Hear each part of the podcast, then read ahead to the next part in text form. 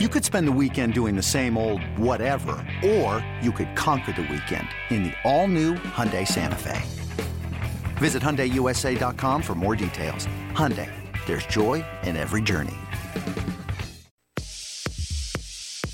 This is another Astros podcast. Welcome back to Astro Steve Sparks with the manager AJ Hinch before a day game against the Los Angeles Angels.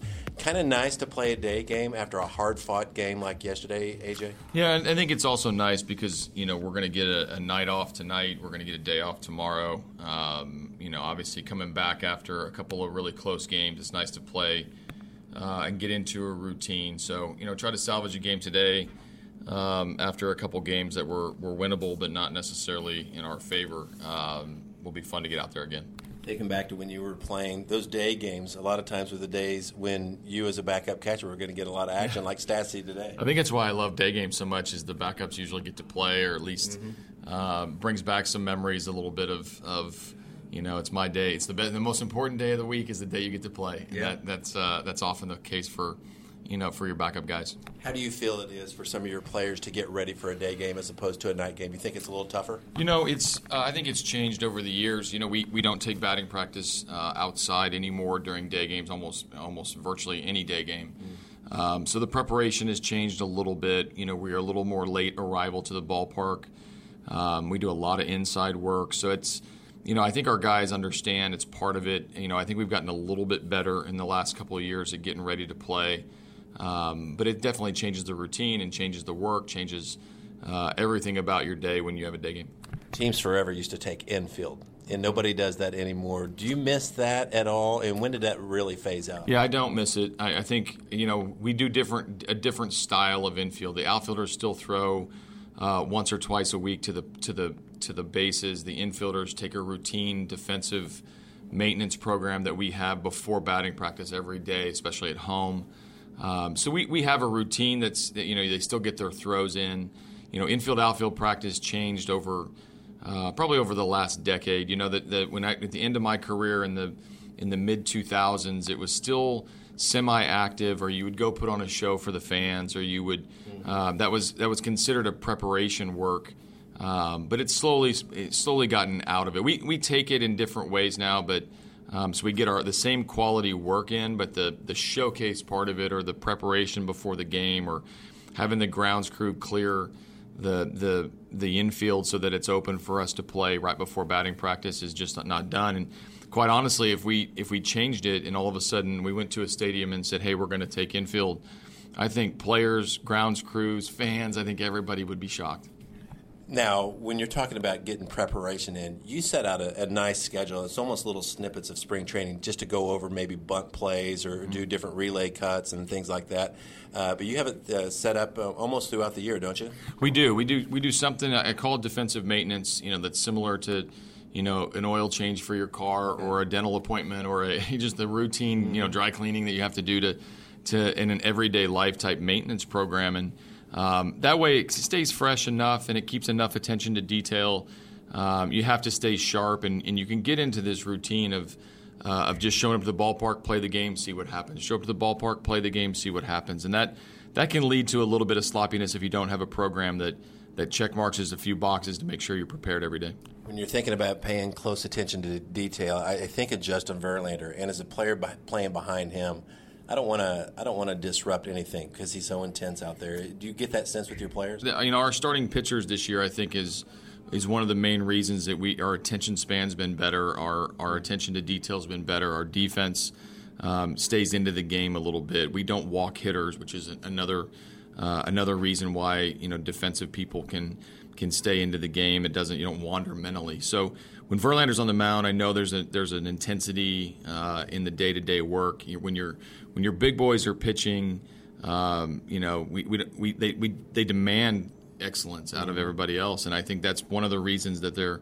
uh, considered the big boys. Get any takeaways from seeing Shohei Ohtani for the first time last night? Um, you know, he's tough over execution right now, and, and as a young pitcher, um, you can see that he can dial it up when he wants to. He threw all those pitches over 100 miles an hour last night. Um, his off-speed pitches are very difficult to pick up. Surely the velocity of the split, ranging in the mid 80s to the to, to I think he threw a couple that were 90, 91. Um, that's a unique pitch. He's been able to he spun his breaking ball over a little bit. Um, but it's stuff over execution. He did, he didn't have pinpoint command. He yeah. doesn't really know where the ball is going to wind up in a, in a particular area. So, um, developing young pitcher with excellent stuff. He he does have a little um, star quality to him. The way that, that, that, the hype comes in whenever you face him, which will bring intensity to the hitter. Mm-hmm. Um, impressive guy. Uh, we'll see him again. Last thing, real quick plan of attack against Nick Tropeano, former Astro farmhand, pitching against you today. Yeah, you got to get to the center part of the plate. You know, he, will he'll mix in some off speed pitches, especially a pretty good changeup.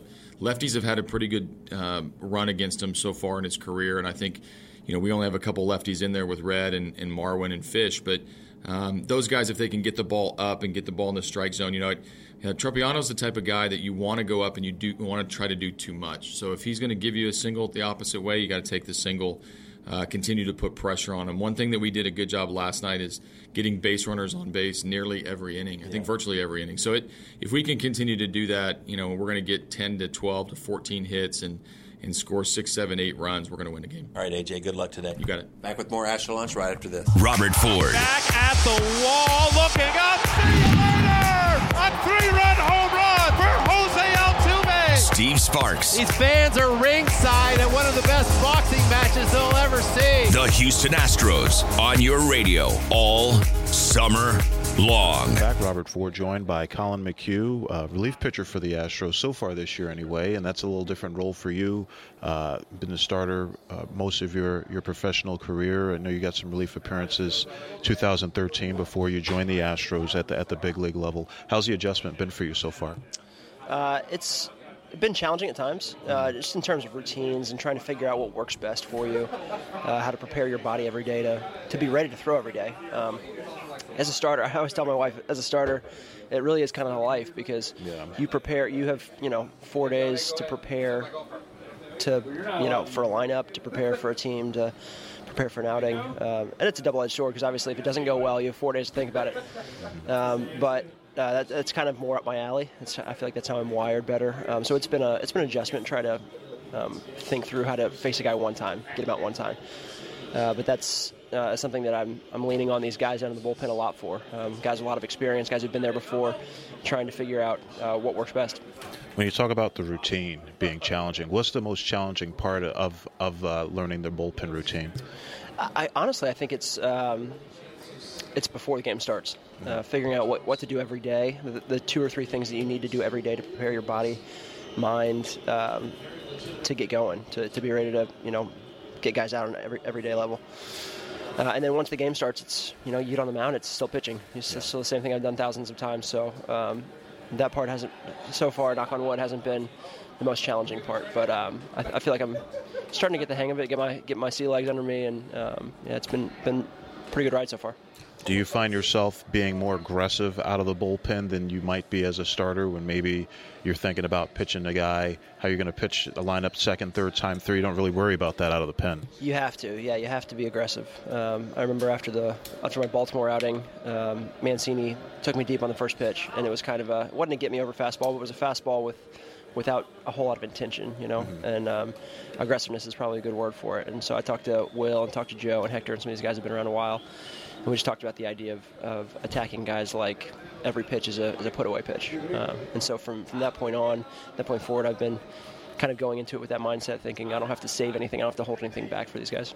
I know some guys when they go to the bullpen and then go back to starting, they say they take some of that aggressiveness with them that they had in the bullpen into starting, maybe be more aggressive earlier in games. Could you see yourself doing that? Absolutely. Yeah, yeah. I've, you've seen the results uh, from it so far that you know, it, it, tends to it tends to work in your favor when you're when you're super aggressive, especially against um, against teams in this league, and especially in our division uh, with some really good lineups.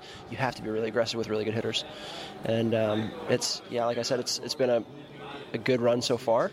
Um, and yeah, when I, when I do get the chance to start again, I'll, there are definitely things that I'm going to take with me and uh, move into that starter role with the same mindset on the Astros' last road trip. Uh, went to Seattle to start off that road trip last week, and uh, you got some uh, fried grasshoppers the first day that the Astros were there. That's something that was added to the Safeco Field menu last year. What, what, did you think of the fried grasshoppers? I know there are videos on Instagram of you having uh, various guys in the Astros clubhouse try them. Yep, they're they're on the, they're on the Instagram. They're on my story, and uh, it was fun. You know, they're salty and crunchy and a little vinegary, and I don't know what a grasshopper tastes like, but it didn't taste particularly grasshoppery to me. So I, I was I think I give it overall like a B plus.